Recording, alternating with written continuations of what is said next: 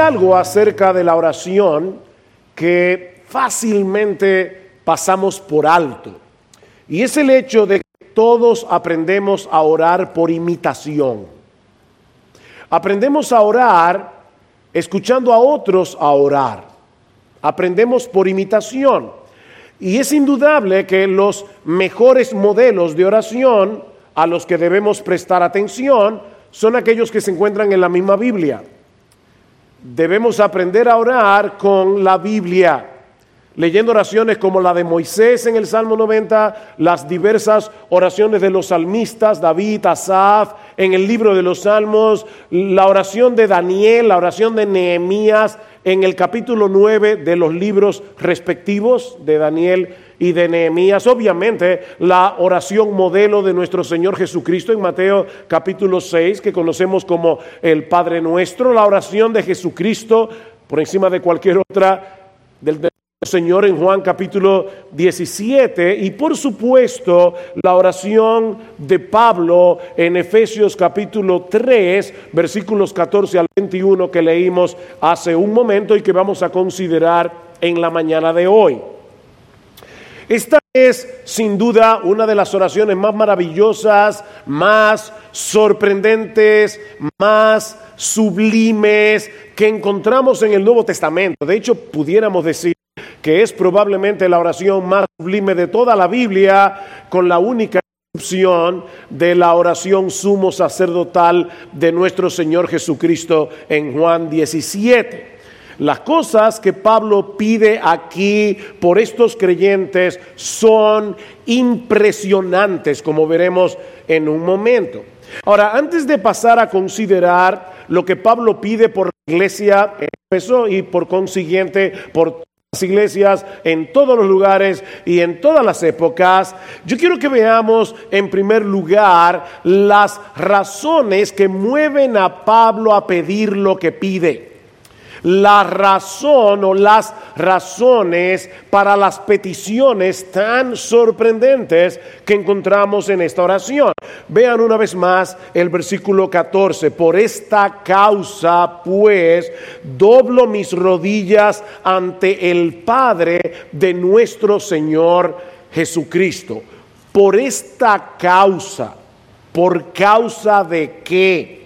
Bueno, en primer lugar, por todos los privilegios que los creyentes disfrutamos por el hecho de estar en Cristo y que Pablo detalla en los primeros tres capítulos de la carta. Noten que el capítulo 3, versículo 1 comienza con la misma expresión. Veanlo en sus Biblias. Traigan sus Biblias a la iglesia. Por esta causa, yo, Pablo, prisionero de Cristo Jesús, por amor de vosotros los gentiles, y ahí como que Pablo uh, vio otra cosa más y metió un paréntesis que dura hasta el versículo 14, donde él describe el ministerio que el Señor le había dado para ser apóstol de los gentiles, y al llegar al versículo 14 vuelve y toma de nuevo, retoma de nuevo el por esta causa. Así que por esta causa resume todo lo que Pablo ha dicho en los primeros tres capítulos de la carta. Pablo dice en el capítulo 1 de su carta a los Efesios, que los creyentes hemos sido bendecidos con toda bendición espiritual en los lugares celestiales. En Cristo fuimos escogidos en amor desde antes de la fundación del mundo. Fuimos predestinados para ser adoptados hijos suyos por medio de Jesucristo según el puro afecto de su voluntad. Dios nos acepta como hijos en virtud de nuestra unión con su Hijo. Fuimos redimidos, fuimos perdonados de todos nuestros pecados, fuimos sellados en el Espíritu Santo, fuimos incluidos en el testamento como sus en el testamento de Dios como sus herederos legítimos. Y por si todo esto fuera poco, Dios toma ahora a todos esos creyentes y forma con ellos una iglesia, forma con ellos un solo cuerpo, forma con ellos un templo espiritual en el que habita el Espíritu de Dios. Qué privilegio ser miembro de una iglesia.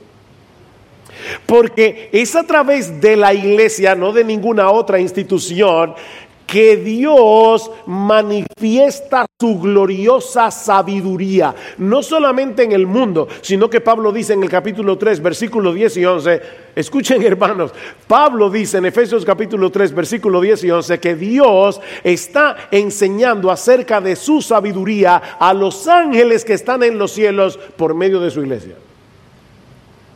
Y uno ve la iglesia tan débil y uno dice, por medio de la iglesia. Nosotros somos el posgrado de los ángeles.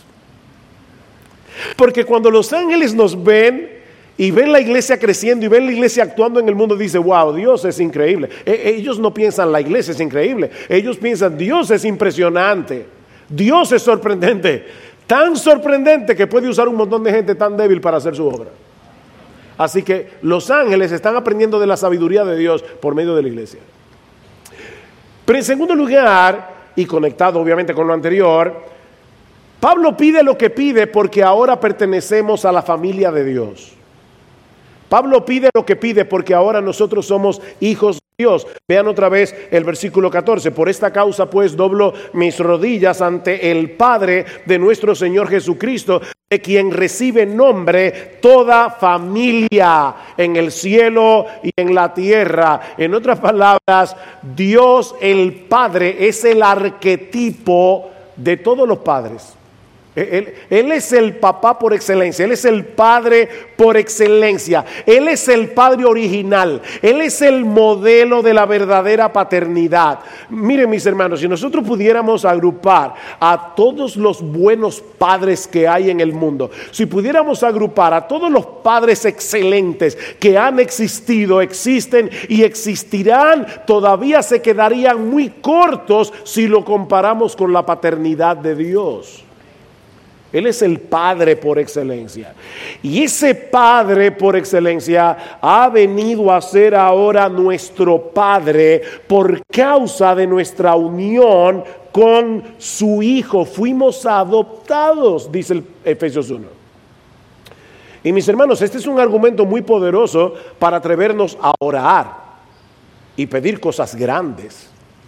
Porque Dios es nuestro Padre. Cuando nos acercamos a Dios en oración, nosotros tenemos un lugar privilegiado en sus oídos y en su corazón.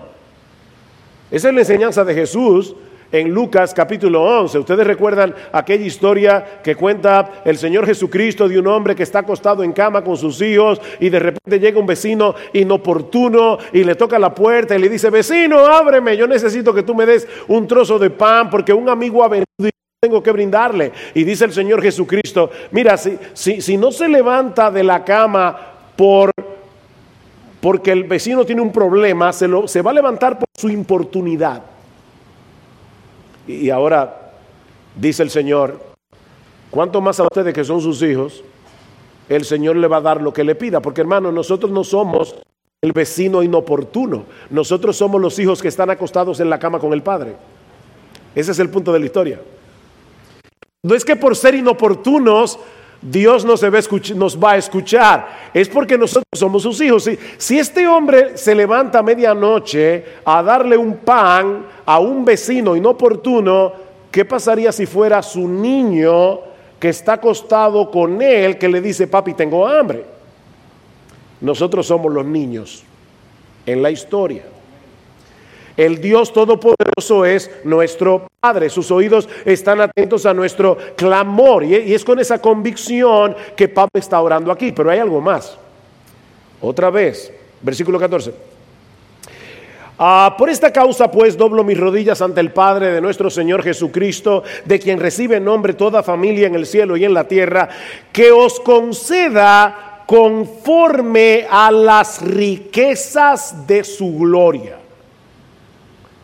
yo le pido al Padre, a vuestro Padre, que responda estas peticiones conforme a las riquezas de su gloria. Mis hermanos, si un multimillonario te invita a almorzar el día de tu cumpleaños y te lleva a un restaurante súper, súper bueno y súper, súper caro, y cuando tú abres el menú y ves los precios, él te dice, mira, olvídate de los precios, Yo te invité, pide lo que quieras. Supongo que nadie aquí pediría arroz con pollo o pollo frito con tostones. Pide lo que quieras. Nuestro Dios ha prometido bendecirnos conforme a sus riquezas en gloria. Podemos pedir, pedir, pedir y nunca agotaremos las reservas de nuestro Padre. Él es rico. Yo recuerdo cuando yo creía que existían los reyes magos, yo supongo que ningún niño aquí, hijo de papá cristiano, cree en eso. Así que me atrevo a decirlo aquí. Pero cuando nosotros creíamos en los reyes magos, yo decía, bueno, si son reyes y magos, yo puedo pedir lo que sea. Y yo siempre en todas las navidades tenía una lista enorme. Y me acuerdo siempre de mi papá que decía, este año los reyes están apretados. Y yo decía, ¿cómo que los reyes están apretados? O sea, eso era inconcebible para mí, pero eh, este rey no. E, este rey no. Pide, pide, pide. Él es rico en poder, Él es rico en misericordia, Él es rico en gracia, Él es rico en bondad. Él nos escogió para bendecirnos. O, como dice el apóstol Pedro, dice que fuimos llamados para heredar bendición. Nosotros somos un pueblo bendecido por Dios. ¿Por qué somos tan tímidos a la hora de pedir? Pide sin temor, a nuestro Padre. Él quiere derramar su favor sobre nosotros. Ahora, pide bien. Pide bien. Dice Santiago, ustedes no tienen lo que quieren porque no lo piden y porque cuando piden, piden mal para gastar en vuestros deleites. Así que sí, pide, pide, pide, pero pide bien. Pide conforme a tu verdadera necesidad. ¿Y cuál es mi verdadera necesidad? Bueno, ya vimos las razones de esta oración. Veamos ahora las peticiones. ¿Qué es lo que Pablo pide por esta iglesia? Y hermanos, al estudiar estas peticiones, pregúntate, ¿cuándo fue la última vez que yo oré así? Oré así por mí y oré así por mi iglesia. ¿Cuándo fue la última vez? Escucha, ¿cuáles son las peticiones? Primero, versículo 16. Que os conceda, conforme a las riquezas de su gloria, el ser fortalecidos con poder por su espíritu en el hombre interior, de manera que Cristo more por la fe en vuestros corazones. Esa es la primera petición. Déjenme sintetizarlo. Que ustedes sean fortalecidos en el hombre interior para que Cristo habite confortablemente en vosotros. Pablo pide que el poder de Dios obre en ellos para que Cristo pueda habitar confortablemente en ellos.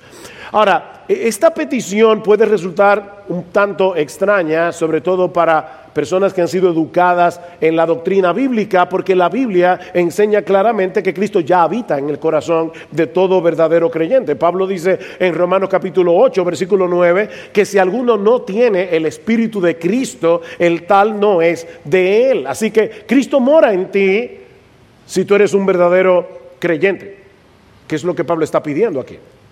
El verbo griego que la reina Valera traduce como habitar es, un verbo sorprendente, extraño, muy rico en significado, da la idea de morar confortablemente en un lugar, hacer de ese lugar nuestro hogar, donde nos sentimos en casa, ah, ¿verdad? Uno se siente en casa en su casa. Esta es mi casa. Cuando Gloria y yo nos casamos, hace ya 41 añitos, es que nos casamos muy jóvenes, nos fuimos a vivir a Puerto Plata para plantar una iglesia allí. Y nos mudamos en una de esas casas de madera que son muy típicas de la región, es un estilo victoriano muy particular, pero era una casa que no estaba en buenas condiciones, llena de ratones, puertas rotas. Nosotros a veces escuchábamos en la cama, en la cabecera, los ratones subiendo por el medio de la puerta de la, de la madera.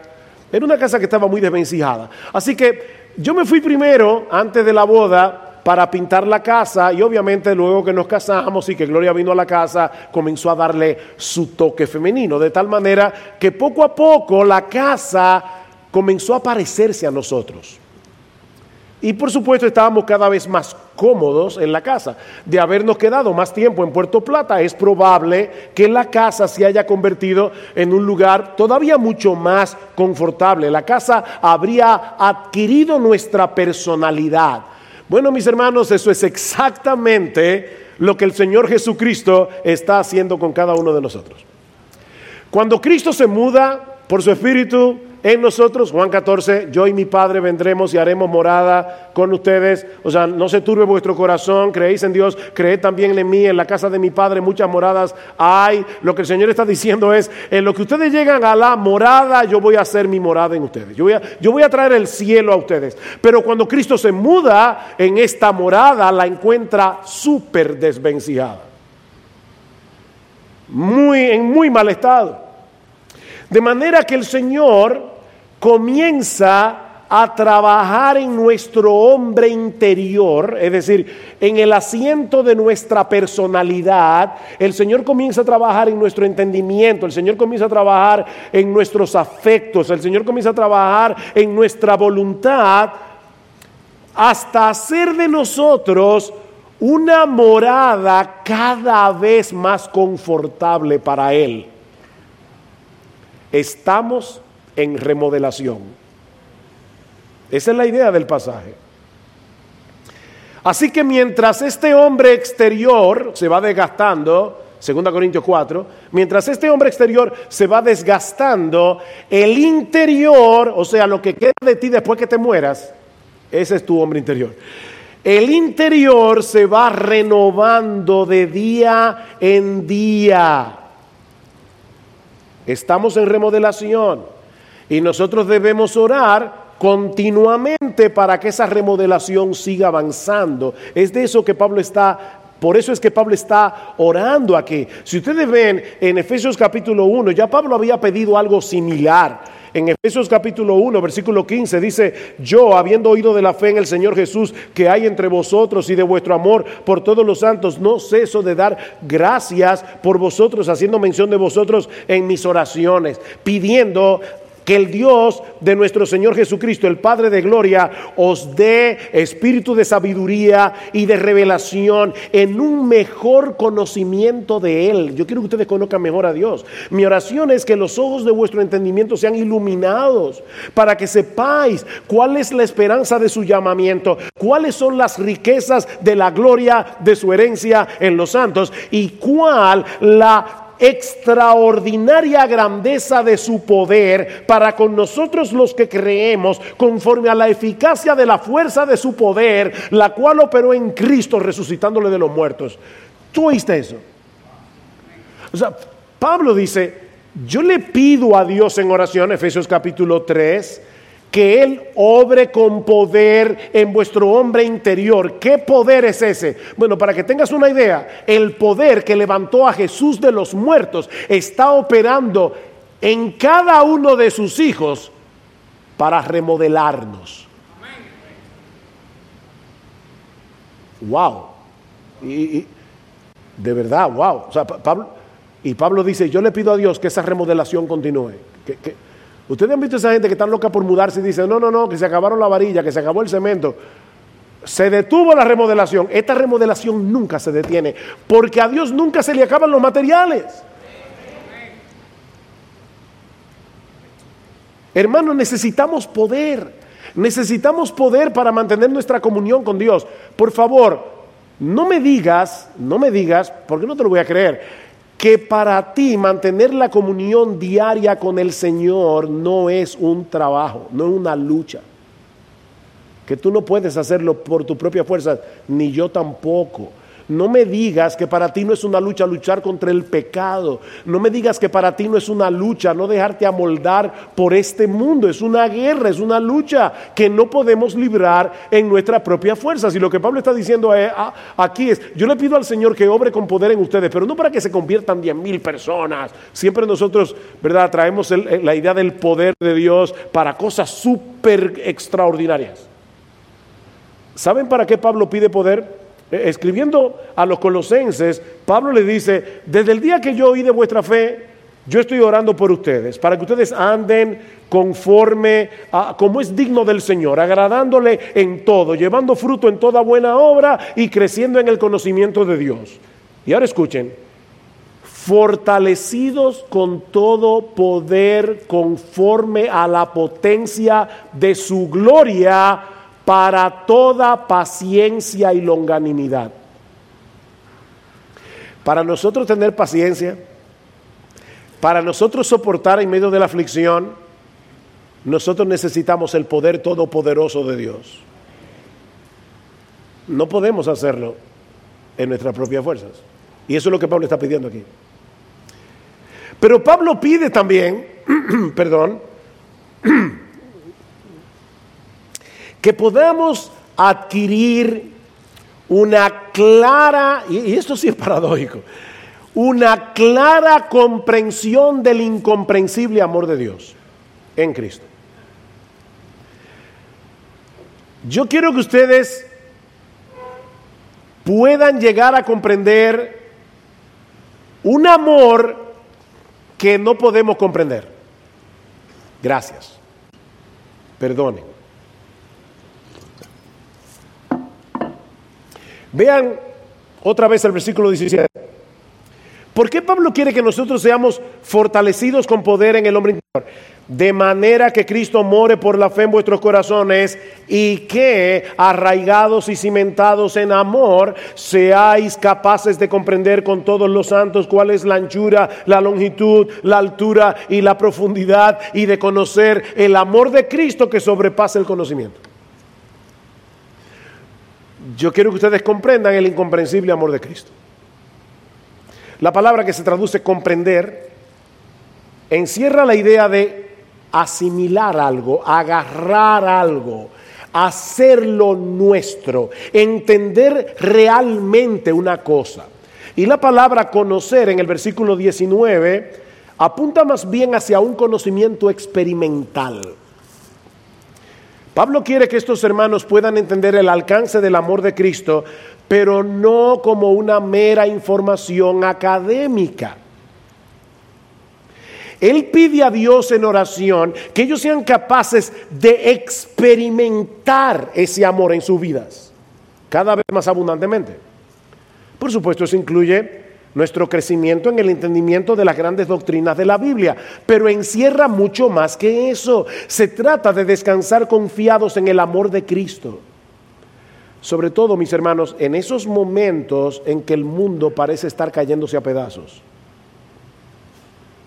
Que en ese momento tú digas, yo sé que Dios me ama. Yo sé que Dios me ama. Necesitamos crecer en nuestro conocimiento experimental del amor de Cristo. Hay un corito para niños que dice, el amor de Dios es maravilloso, el amor de Dios es maravilloso. Es tan alto que no puedo ir arriba de Él, es tan bajo que no puedo ir debajo de Él, es tan ancho que no puedo ir afuera de Él, tan vasto, tan grande es el amor de Dios. Esa es la idea. Cristo nos ama. Nos ama con un amor que es imposible de comprender plenamente. Nos ama con un amor que es imposible de explicar con palabras completamente. Pero aún así, Pablo quiere que crezcamos en el entendimiento de ese amor. Pablo quiere que lo percibamos experimentalmente, en una forma cada vez más plena, de manera, escuchen hermanos, que cimentemos nuestras vidas en su amor arraigados y cimentados en su amor. Y en un momento vamos a ver que si no estamos arraigados en amor no vamos a poder crecer. Es para que al final sigamos creciendo, madurando. Por eso el, el título de esta prédica, creciendo, arraigados en amor. Arraigados en amor. ¿Sabes por qué el diablo quiere convencerte de que Dios no te está amando en una situación particular, porque Él sabe que si tú no puedes experimentar el amor de Dios, te vas a alejar de Él, sobre todo cuando pecas. Cuando nosotros pecamos, nosotros nos imaginamos a Dios mirándonos con asco, Nosotros nos imaginamos a Dios acercándose a nosotros como un niño que va a tocar una babosa. ¿Y saben lo que eso produce en nosotros? Alejarnos de Dios en vez de ir y volver y refugiarnos en Él para reconciliarnos con Él. Óyeme, si tú no estás bien espiritualmente, no te sigas alejando de Dios. Arraigate en su amor. Yo le preguntaba este jueves a mi grupo pequeño si esta frase, Dios aborrece el pecado pero ama al pecador, es correcta. Y por supuesto, educados en IBCJ, todos dijeron automáticamente, no, eso no es correcto, porque Dios no solamente aborrece el pecado, Dios también aborrece al impío. Dice la Biblia, Dios aborrece al pecador. El problema es que cuando decimos esa frase, Dios aborrece el pecado, pero ama al pecador, inmediatamente pensamos en los impíos. Pero déjenme hacerles ahora otra pregunta. ¿Y si se trata de un creyente? Si se trata de un creyente, podemos decir con toda confianza que Dios odia su pecado, pero no lo odia a él. Dios no nos odia. Nosotros somos sus hijos. Aun cuando estamos en nuestra peor condición espiritual, si tú eres un verdadero creyente, Dios no te odia. Dios odia tu pecado. Y porque odia tu pecado y Él sabe que te va a desgraciar la existencia, Él no se va a quedar pasivo dejándote pecar. Él quiere librarte de una vida maldita y desgraciada. Porque tú eres su hijo, porque Él te compró con su sangre. Por eso tenemos que estar arraigados en el amor de Dios, cimentados en ese amor. Cristo nos ama. Y nosotros somos como un árbol cuyas raíces están entretejidas en el terreno de ese amor, tomando la savia del corazón de Jesús. Solo así podemos crecer. Es un amor experimental. Y es un amor que se conoce y se entiende amando. Esto sí que suena un poco raro, pero es un amor que se conoce y se entiende amando. ¿Notaron que Pablo dice en el versículo 18 con todos los santos? Ven otra vez, para que seáis capaces de comprender con todos los santos. E, e, esto no se aprende en aislamiento, una de las cosas que el diablo hace con un creyente cuando uno está bien es aislarlos de la iglesia. De hecho, los aísla de sus padres, de sus amigos creyentes, los aísla de la iglesia porque el diablo sabe que es más fácil atacar a un cordero fuera de la manada. Así que lo que Pablo está diciendo es, tú quieres arraigarte en el amor de Dios, tú quieres entender mejor el amor de Dios, no, no te aísles de este cuerpo, porque es con todos los santos que se entiende esto. Es con todos los santos. Si nos apartamos de otros creyentes, no podremos crecer en esa clase de entendimiento experimentar del amor de Cristo, porque el amor se entiende mejor amando. ¿Sabes qué pasa cuando una persona se aísla? de los demás se vuelve individualista. Y cuando una persona se vuelve individualista, él cree que todo el mundo debe girar en torno a él, incluyendo Dios. Por lo tanto, como Dios tiene que estar allí para satisfacer lo que yo quiero, mis gustos, mis deseos, cuando las cosas no me salgan como yo quiero, yo voy a pensar que Dios no me está amando. ¿Ven? Y eso te va a ser presa fácil de Satanás. E-, es con todos los santos. Esto es corporativo. Es en comunión con otros creyentes que podremos crecer en nuestro entendimiento del amor de Dios. ¿Y todo eso para qué? Bueno, aquí va la tercera petición. Versículo 19. Y de conocer el amor de Cristo que sobrepasa el conocimiento, aquí está el clímax de esta oración, para que seáis llenos hasta la medida de toda la plenitud de Dios. ¿Tú oíste eso? Pablo está pidiendo que seamos fortalecidos en el hombre interior para que Cristo tenga una morada confortable en nuestros corazones, para que junto con todos los santos podamos crecer en nuestro entendimiento experimental del amor de Cristo. Y todo eso para que podamos ser llenos de toda la plenitud de Dios. ¿Y eso qué significa? La expresión estar lleno de, ser lleno, se usa a menudo en el Nuevo Testamento para expresar la experiencia de ser completamente controlado por algo. No es lo mismo estar airado que estar lleno de ira. Una persona que está llena de ira está controlada por la ira. Estar lleno de temor es estar controlados por el temor. Estar lleno del Espíritu Santo es estar controlado por el Espíritu Santo a través de su palabra. Así que ser lleno de la plenitud de Dios no es otra cosa que ser controlado por el carácter de Dios. Controlado por su carácter. Dios es amor, tú eres controlado por el amor. Dios es compasivo, tú eres controlado por la compasión. Dios es misericordioso, tú eres controlado por la misericordia. Dios es santo, tú eres controlado por la santidad. Tú no estás coqueteando con el pecado, tú no estás coqueteando con el mundo, porque tú estás siendo lleno de la plenitud de Dios. Está siendo controlado por la plenitud de Dios, por el carácter de Dios, por su longanimidad, por su bondad, por su paciencia. Por todas aquellas características que hacen a nuestro Dios un ser extraordinariamente amable, deleitoso, admirable. De más está decir, mis hermanos, que esta es una condición que nunca será alcanzada plenamente en esta tierra. Y de hecho, aun cuando estemos en el cielo, vamos a seguir conociendo la plenitud de Dios y vamos a seguir creciendo a la plenitud de Dios porque lo finito nunca podrá abarcar lo infinito. Y nuestro Dios es infinito.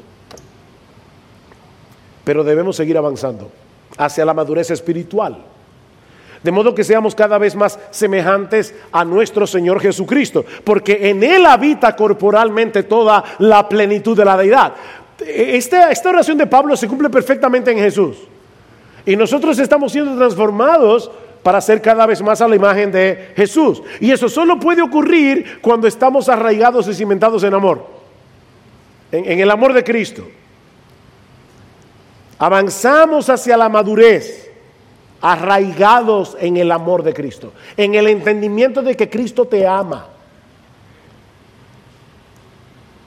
Con Cristo estoy juntamente crucificado, ya no vivo yo, mas vive Cristo en mí, y lo que ahora vivo en la carne, lo vivo en la fe del Hijo de Dios, el cual me amó, me amó a mí y se entregó a sí mismo por mí. Mis hermanos, ¿qué sucede con un niño que se cría en un hogar sin amor, sin ternura, sin afecto. Con un niño que es continuamente criticado, corregido con ira, fastidio. Hermano, ¿qué sucede? Que muy probablemente crecerá con muchas trabas para alcanzar la madurez emocional e intelectual. Ahora, nosotros sabemos que la gracia de Dios puede restaurar a una persona que ha crecido en un hogar así. Gloria al Señor por eso. La, gracia puede hacer eso.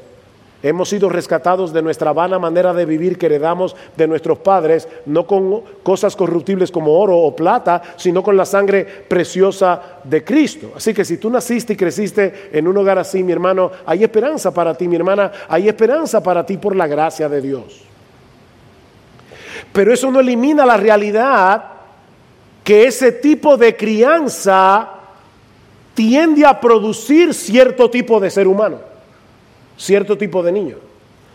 Bueno, hermanos, aplicándolo a la madurez espiritual, lo que estamos diciendo es que esa madurez se desarrolla entendiendo experimentalmente el amor de Dios en Cristo.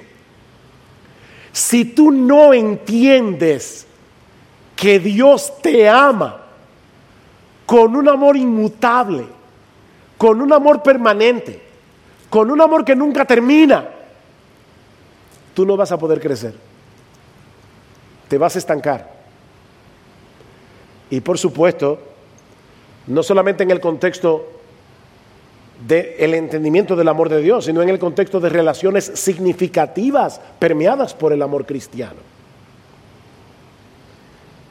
No te aísles de tus hermanos en la fe. Si lo haces te vas a estancar en tu crecimiento espiritual. No, no, esperes que te busquen a ti. No, no, no, no esperes eso. Cada uno de nosotros debe ser intencional en vivir y actuar como parte de una comunidad de creyentes. Pero el tiempo se me está yendo, así que déjenme ir ahora a la doxología de esta oración. Ya vimos las razones, las peticiones, la doxología. La palabra doxología es palabra de alabanza. Pablo termina esta oración con unas palabras de alabanza y son muy instructivas. Versículo 20 y aquel que es poderoso para hacer todo mucho más abundante de lo que pedimos o entendemos, según el poder que obra en nosotros, a Él sea la gloria en la iglesia y en Cristo Jesús por todas las generaciones, por los siglos de los siglos. Amén. ¿Te parecen extraordinarias estas peticiones? Nuestro Dios es todopoderoso, sus riquezas son ilimitadas, su bondad es infinita, por lo tanto, Él puede hacer por ti mucho más abundantemente de todo esto de lo que tú le estás pidiendo. Nosotros tenemos un Padre en los cielos que puede responder una oración como esta mucho más abundantemente de lo que pedimos o entendemos, mi hermano, mi hermana. No sigas manteniendo el pensamiento de que para ti no hay remedio. No pienses eso si tú eres creyente. Eso es una mentira del diablo. Con un Dios como el nuestro, esa idea es absolutamente inadmisible. Pedid y se os dará, buscad y hallaréis, llamad y se os abrirá. ¿Qué padre si su hijo le pide pan le dará una piedra? ¿O si le pide pescado le dará una serpiente? ¿Cuánto más vuestro Padre dará el Espíritu Santo a los que se lo pidan? Pide, pide, pide. Por ti y por tu iglesia. Pero hay otra cosa más. Versículo 21. A Él sea la gloria, ese Padre rico. A Él sea la gloria en la iglesia en Cristo Jesús por todas las generaciones, por los siglos de los siglos. Amén. ¿Saben lo que Pablo está diciendo aquí, mis hermanos? Que en la medida en que todos los miembros de la iglesia seguimos creciendo, madurando espiritualmente, en esa misma medida, esta iglesia va a ser capaz de cumplir el propósito para el cual fuimos llamados y constituidos como iglesia. ¿Cuál es ese propósito? Darle gloria a Dios. Ahora aquí en este mundo caído y cuando estemos en la eternidad. Debemos clamar a Dios porque estas cosas que hemos visto hoy sean una realidad en tu vida, sean una realidad en tus hermanos, en la iglesia. Tú y yo somos la iglesia y es nuestra responsabilidad que esa luz de la gloria divina brille cada vez más intensamente en todos los componentes de este cuerpo local. La iglesia es el gran teatro donde Dios despliega su gloria en el mundo. Y le enseña sabiduría a los ángeles, la iglesia. Ahora, noten algo importante. Pablo dice aquí que esa gloria divina será manifiesta explícitamente mientras Cristo brille en todo su esplendor en la iglesia. Porque Él es la gloria de Dios encarnada. ¿Qué, dice el versículo 21? A Él sea la gloria en la iglesia y en Cristo Jesús. En la iglesia y en Cristo Jesús. Cristo es la encarnación de la gloria de Dios. Cristo es el protagonista de este drama de salvación que debe ser desplegado en cada cosa que hacemos como iglesia. A través de la historia, Dios se ha valido de seres humanos mortales para glorificarse a través de ellos mientras ellos exponían su palabra. Pablo, Agustín de Hipona, Lutero, Whitfield, Calvino, Jonathan Edwards, Spurgeon.